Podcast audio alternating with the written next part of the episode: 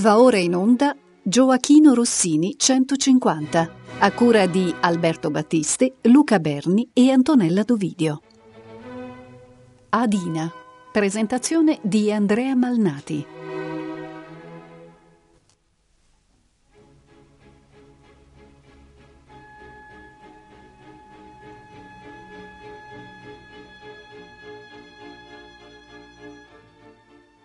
Buonasera a tutti gli ascoltatori di Rete Toscana Classica da Andrea Malnati e ben ritrovati al consueto appuntamento del tardo pomeriggio del lunedì con Gioachino Rossini 150. Nella puntata di oggi, la terza che Rete Toscana Classica mi ha affidato, vi parlerò di un'opera tra le più misteriose del catalogo rossiniano. Adina, farsa in un atto su libretto di Gerardo Bevilacqua Aldobrandini, composta nel 1818 per il Teatro San Carlo di Lisbona, ma andata in scena nello stesso teatro soltanto otto anni più tardi. Molti sono gli aneddoti, le inesattezze e le leggende che in 200 anni sono proliferati attorno ad Adina. Fitte tenebre avvolgono infatti la sua storia, forse quelle stesse che due personaggi dell'opera Adina e Selimo benignamente invocano per celare la loro fuga. O notte amica, addensa il velo, stella nemica non splenda in cielo, la nostra fuga non palesare.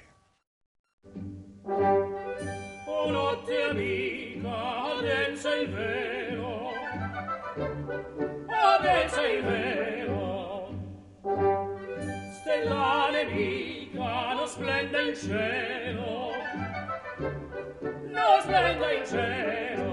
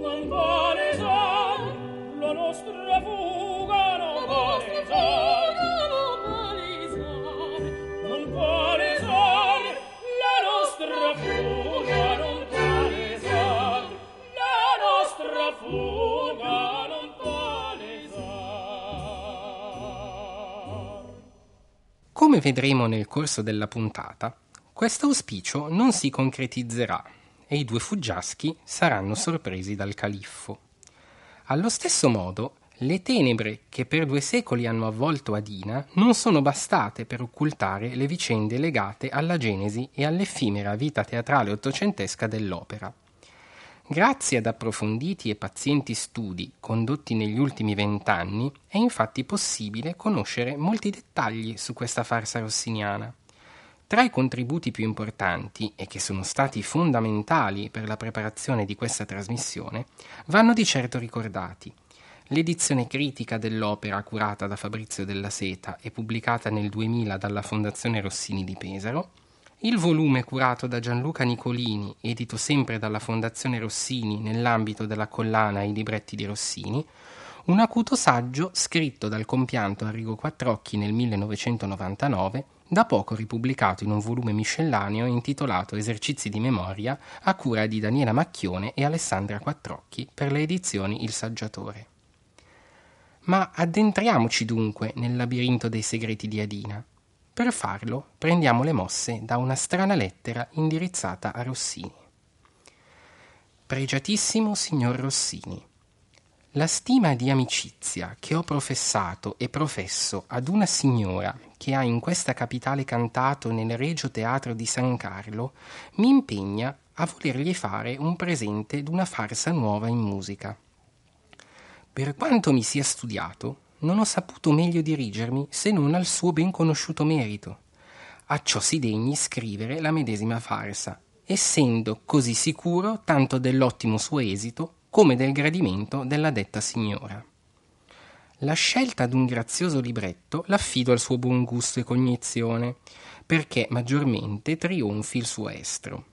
Soltanto devo osservarle che la detta farsa si desidera coi cori, ed essendo l'orchestra fornita di capaci professori tanto in strumenti da fiato che da corda, potrà a suo piacere e senza essere limitato sciogliere franco il volo alla sua immaginazione, certo che nessuno ometterà di esattamente eseguire le loro obbligazioni rispettive.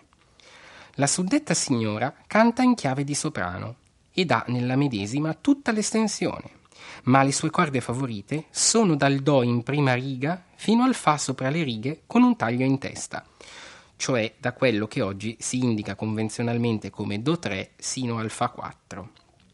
Ed è parimenti abile sì in agilità come nel sostenuto e negli abbellimenti.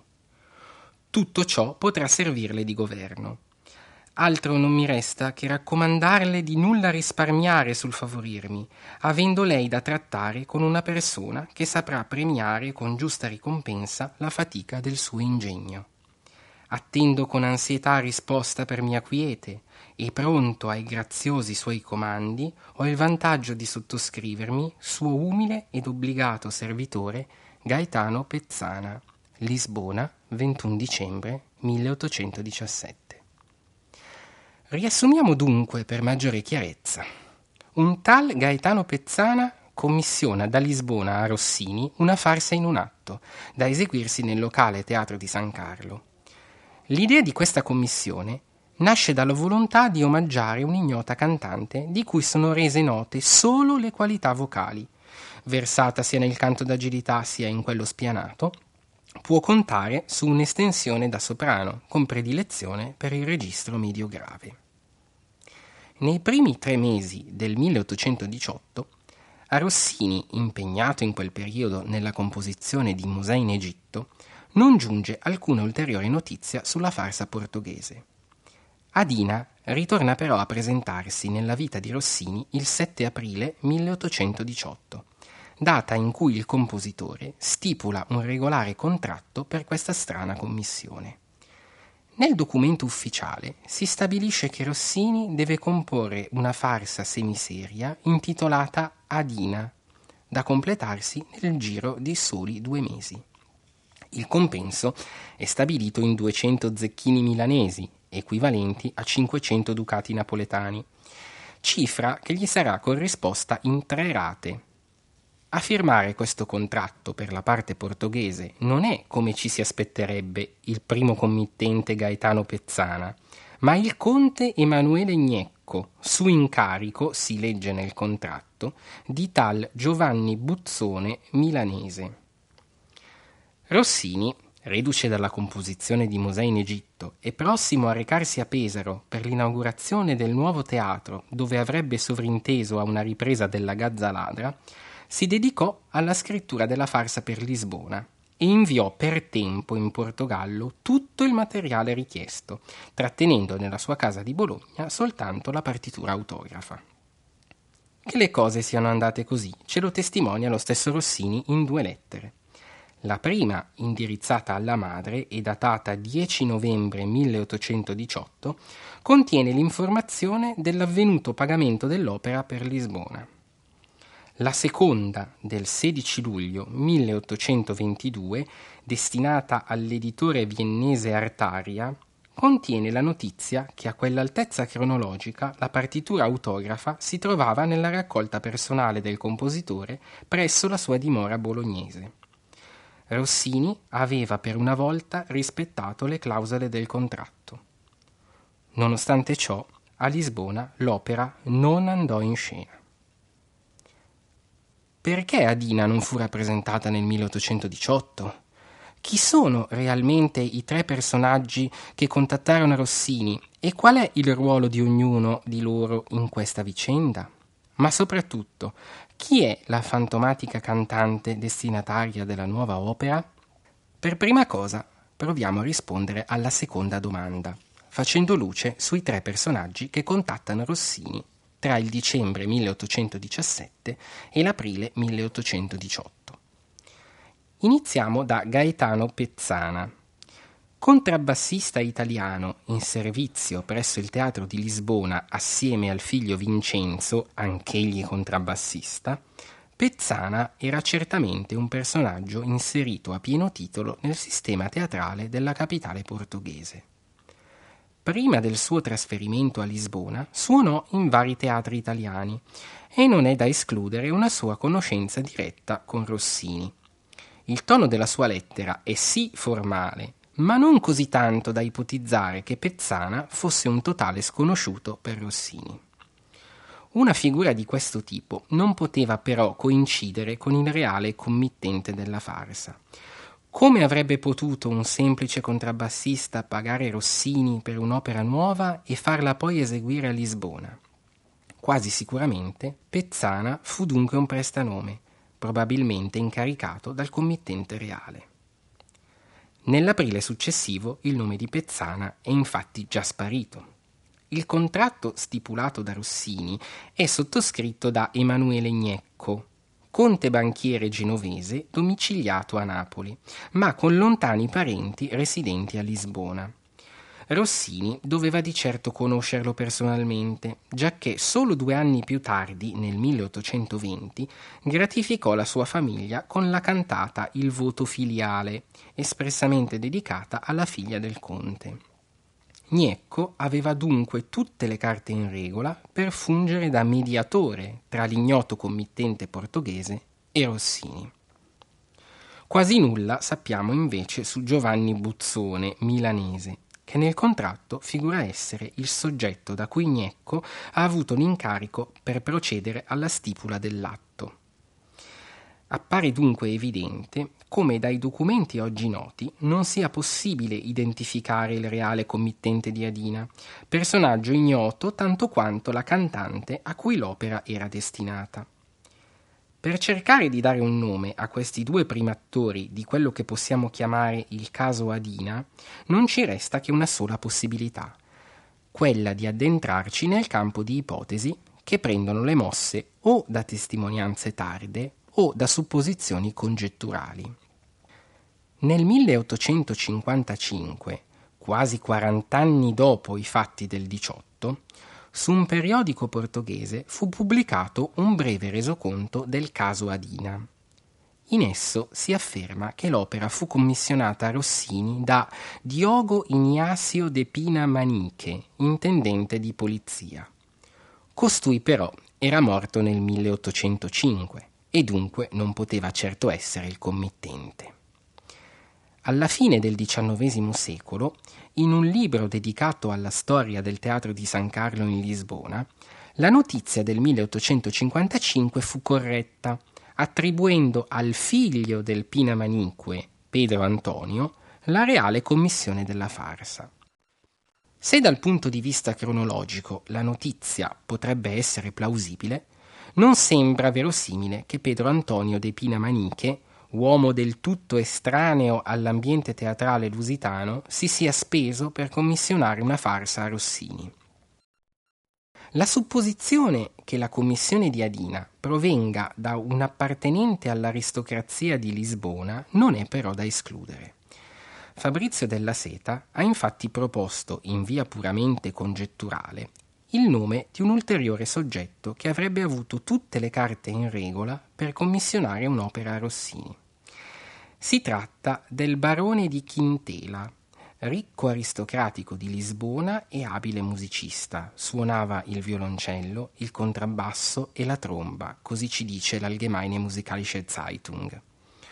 Costui aveva nel proprio palazzo un teatro privato dove era solito ospitare spettacoli operistici di primo livello.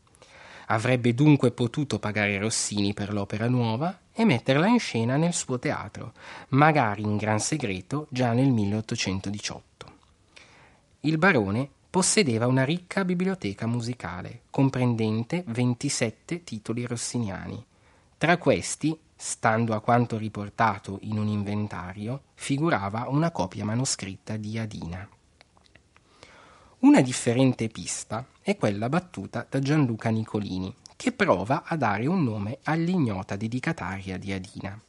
Secondo lo studioso, si potrebbe trattare di Margherita Bruni, ballerina italiana nota non solo per le proprie doti coreutiche, ma anche per le numerose e disinvolte relazioni amorose intrattenute con membri dell'alta società di Lisbona.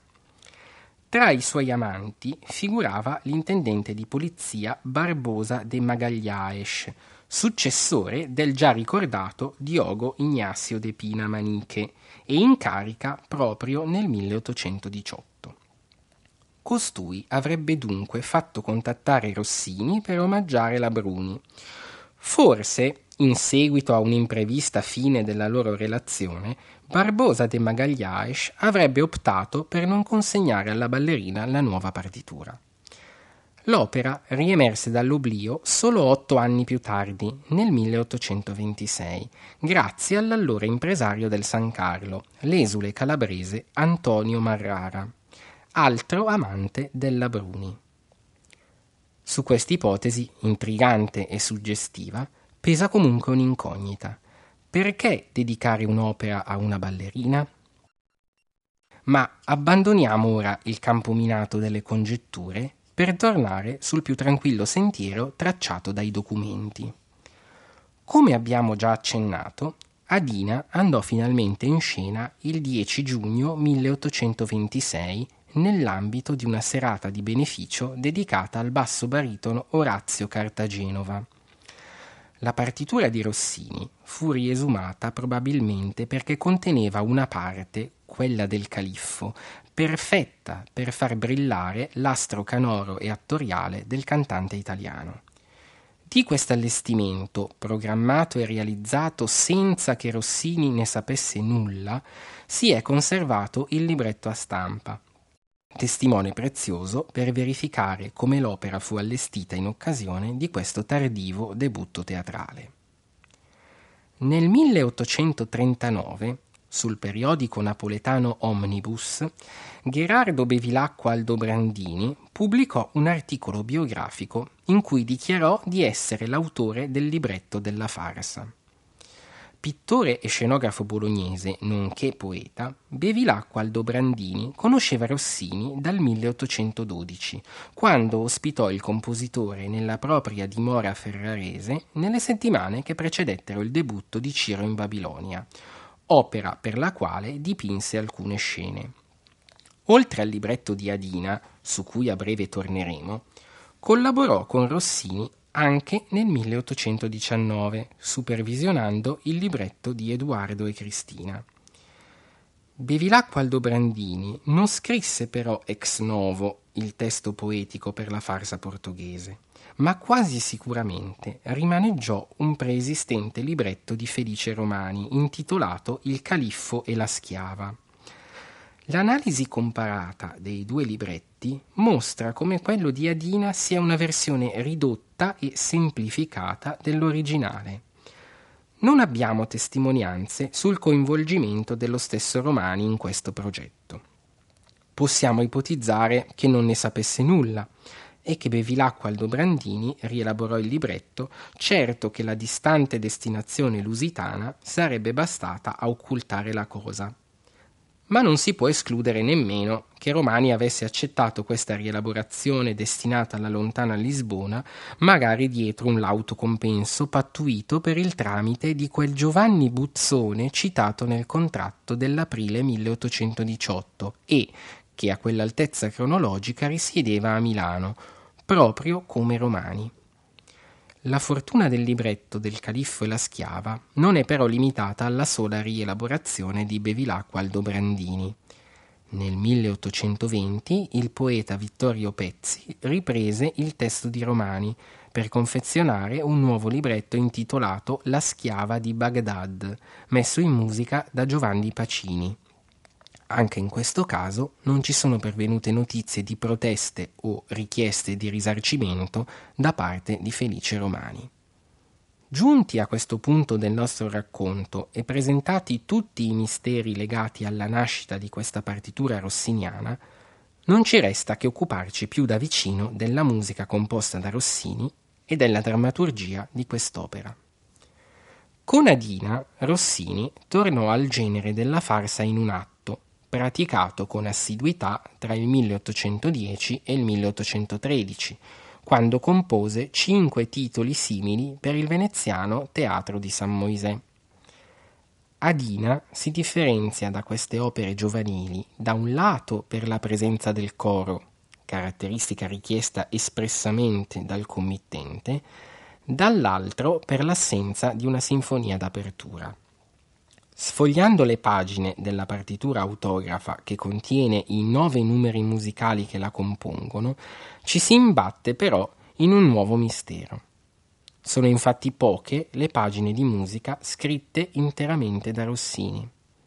Nel manoscritto si possono rinvenire almeno altre cinque grafie riconducibili ad altrettanti collaboratori. Ecco dunque un nuovo enigma. Cosa ha composto Rossini? Quali parti dell'opera sono farina del suo sacco? Grazie all'edizione critica curata da Fabrizio della Seta possiamo dare un'esauriente risposta almeno a questi quesiti. Rossini compose ex novo tre dei nove numeri, l'introduzione, il quartetto e l'aria finale di Adina.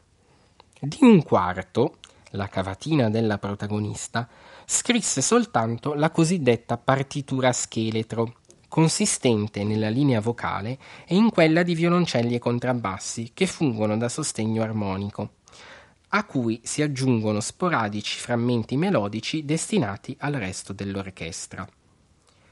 Il compito di completare l'orchestrazione del brano fu lasciato a un collaboratore di fiducia, che compose anche altri due brani di Adina il duetto tra Adina e il califfo e l'aria di quest'ultimo.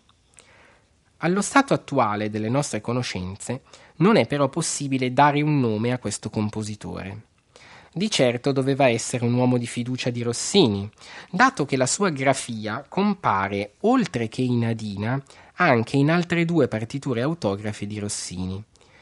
Quella delle musiche di scena per Edipo Coloneo, dove Rossini lo impegnò per completare l'orchestrazione di alcuni passaggi, e in quella della Donna del Lago, opera per cui compose l'aria di Douglas.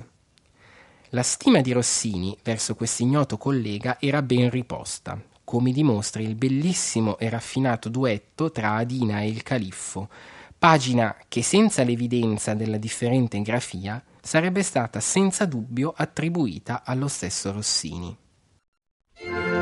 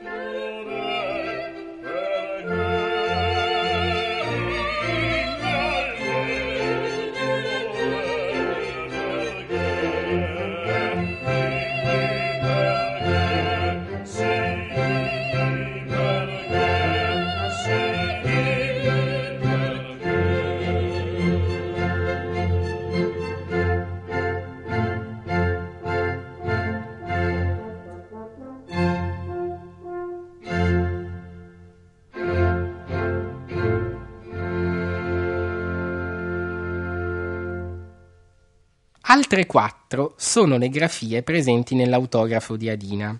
Un primo copista è responsabile della stesura dei tre numeri musicali rimanenti, il coro Vezzosa Adina, l'aria di Selimo e quella di Ali. Queste tre pagine sono autoimprestiti quasi letterali da Sigismondo, la sfortunata opera scritta per la Fenice di Venezia nella stagione di carnevale del 1815. Rossini scelse di recuperare questi tre pezzi probabilmente per velocizzare l'attività compositiva e rispettare così i tempi stabiliti dal contratto. L'inserimento in Adina fu dunque affidato a questo collaboratore, che copiò i pezzi di Sigismondo con le correzioni fatte da Rossini per adattare il nuovo testo poetico ai brani preesistenti. Sempre a costui si deve la preparazione delle carte destinate a contenere i recitativi semplici. Suo compito fu quello di stendere il testo verbale, di inserire i nomi dei personaggi e le necessarie intestazioni. Un secondo copista stese la musica di questi recitativi, con l'eccezione del breve recitativo dopo l'aria di Ali, opera di un terzo copista. Ad un'altra mano ancora si devono gli squilli di tromba premessi al coro Vezzosa Adina.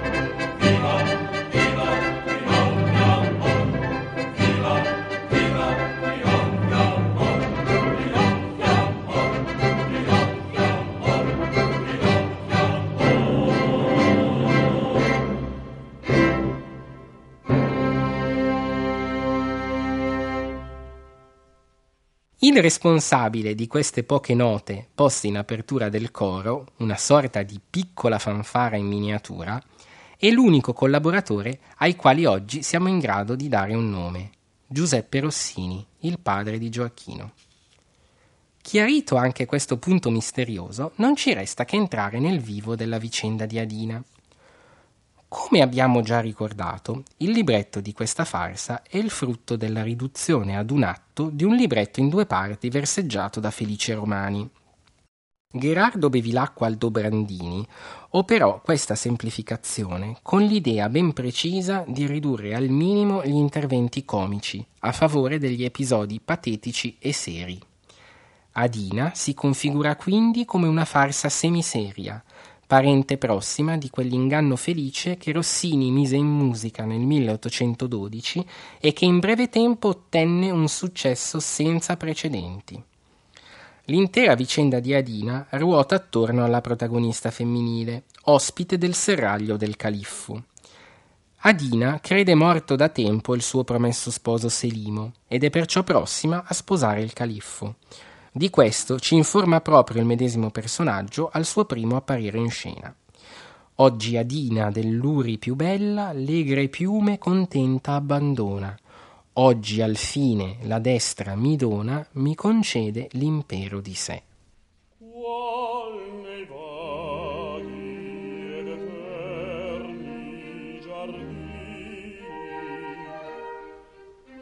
suoi figli profeta qui sorrida ogni cosa più lieta ogni core festeggi con me.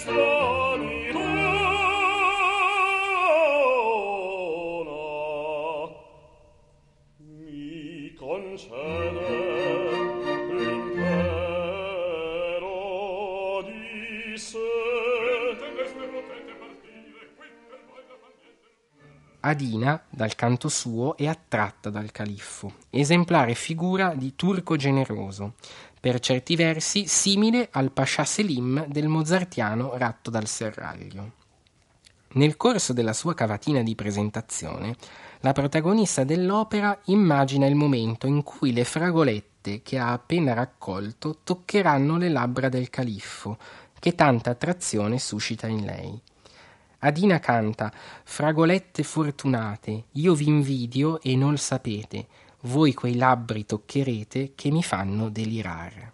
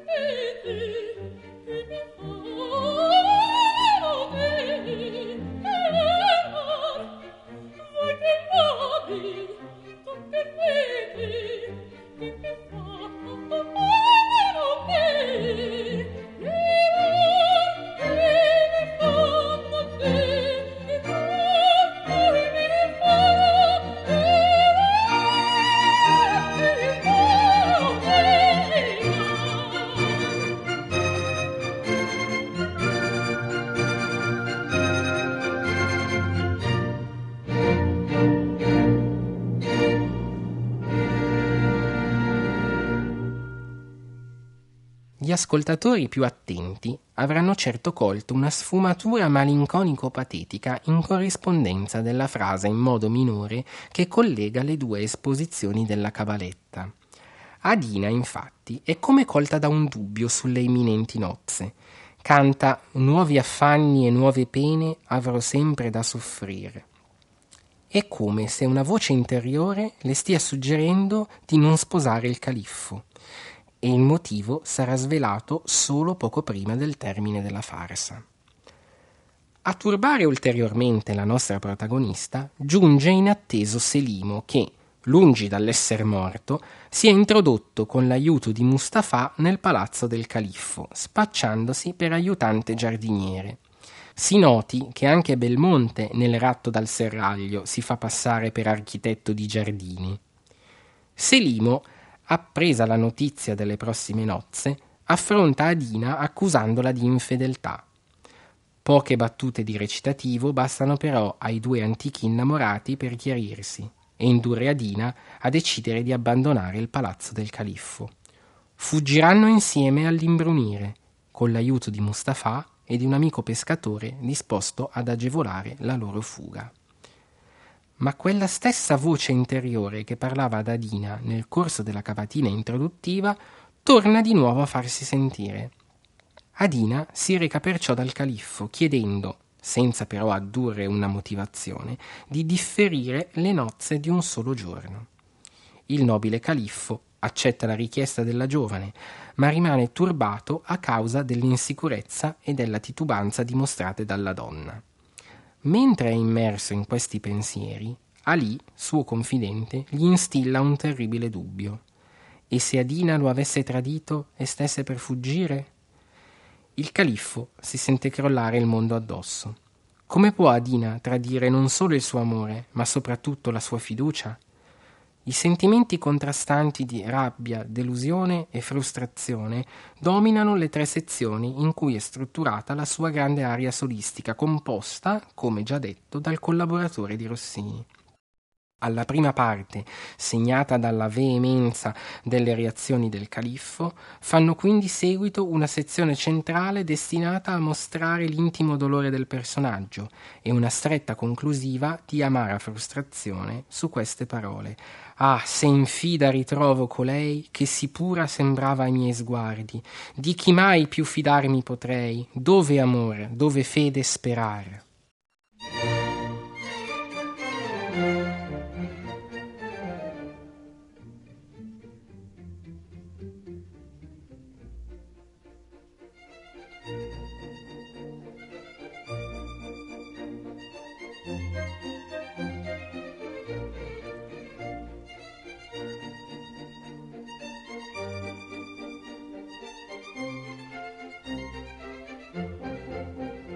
Intorno al serraglio le porte guardate le mura servate con tutto il rigor.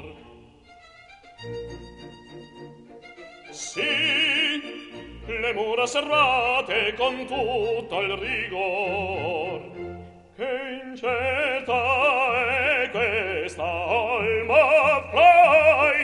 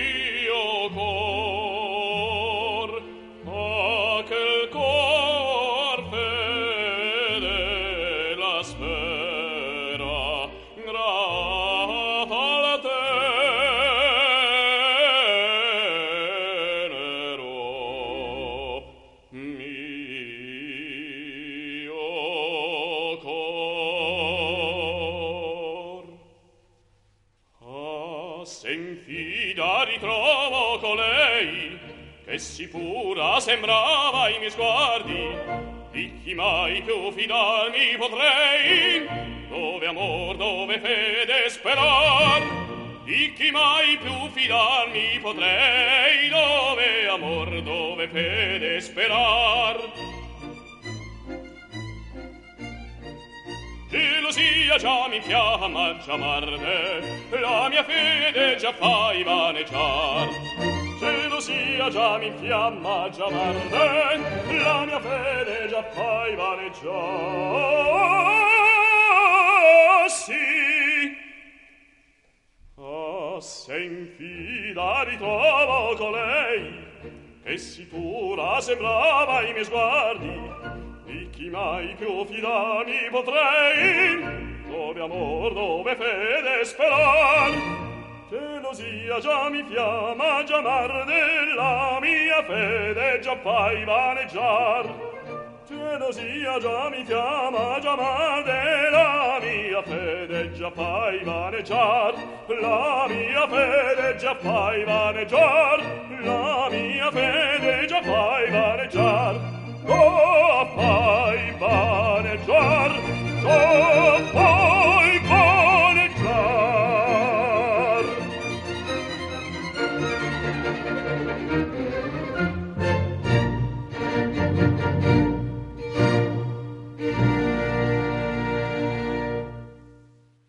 Nel frattempo scende la notte sul serraglio, invocata dai due giovani fuggiaschi che vedono in lei un'amica pronta ad avvolgere con la sua oscurità la loro temeraria impresa.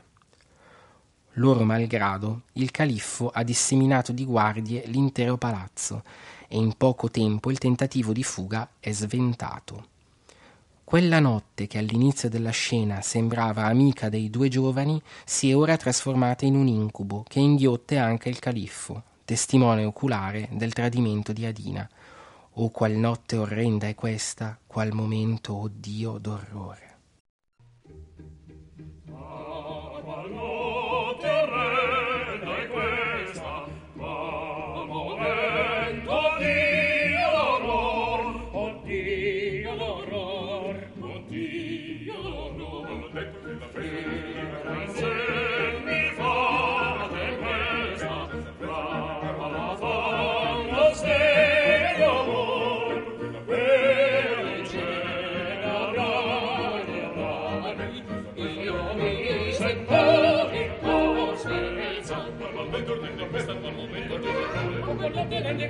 Momento di orrore Che insegni fa tempesta fra la pallo sdegnatore Che insegni fa tempesta fra la pallo sdegnatore Che insegni fa tempesta fra la pallo sdegnatore La dicendo fra di brano io mi sento in spezzare Io mi sento in spezzare Io mi sento in spezzare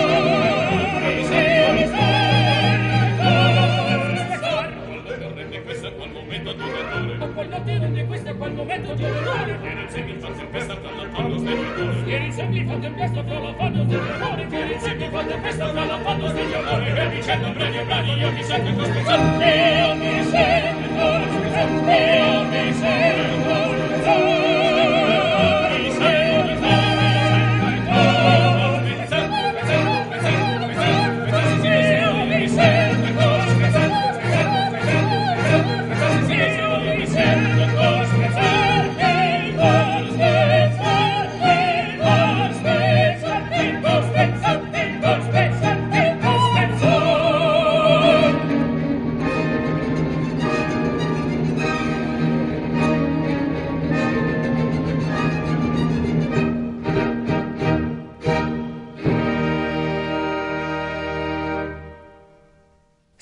è incarcerato e condannato a morte, mentre Adina viene rinchiusa nelle sue stanze. La donna non si rassegna a perdere Selimo e, facendo appello alla magnanimità del califfo, cerca di persuaderlo a liberare l'amato. A nulla valgono però le sue parole. Sopraffatta dalla situazione, Adina sviene. Nel cadere a terra, il califfo nota il suo bracciale, in tutto simile a quello che anni prima lui stesso aveva regalato a una donna di nome Zora, da lui amata appassionatamente. Nel bracciale è nascosto un biglietto, in cui si legge che Adina è figlia di Zora e del califfo.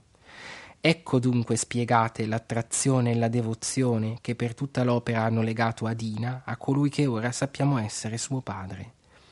La condanna a morte di Selimo è immediatamente revocata e nel giubilo comune Adina può convolare a giuste nozze con l'amato, benedetta dal ritrovato genitore.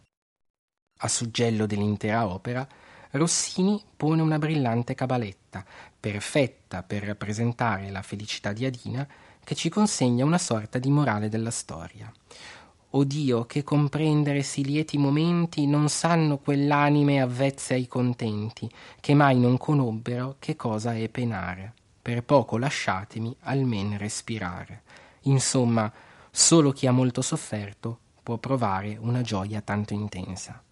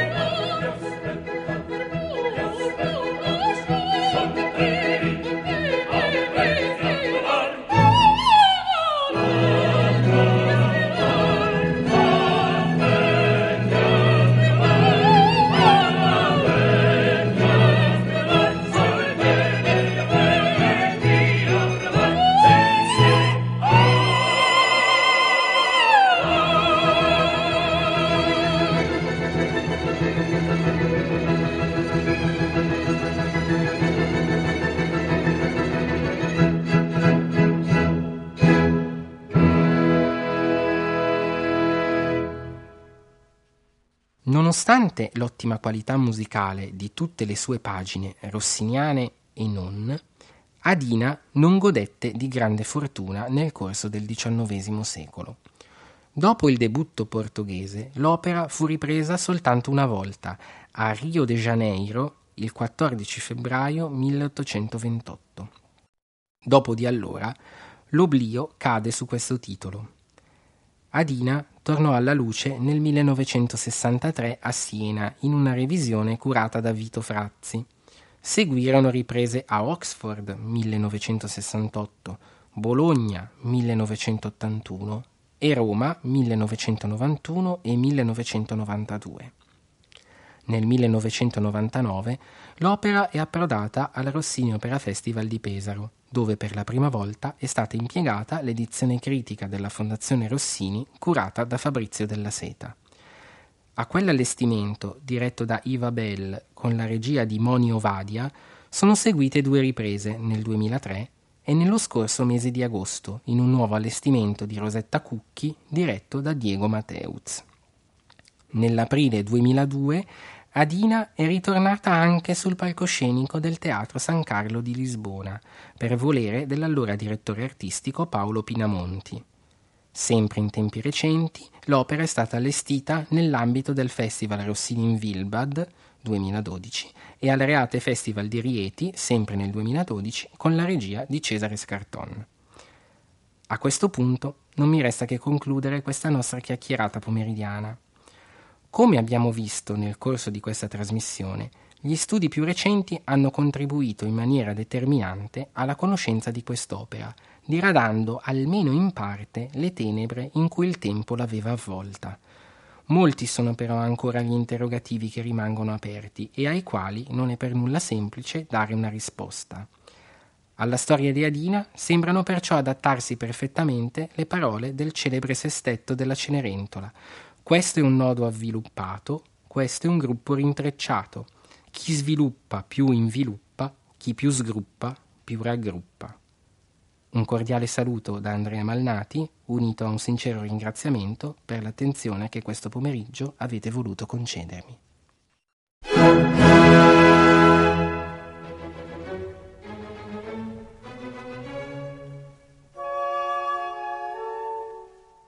Abbiamo trasmesso Gioachino Rossini 150 a cura di Alberto Battisti, Luca Berni e Antonella Dovidio.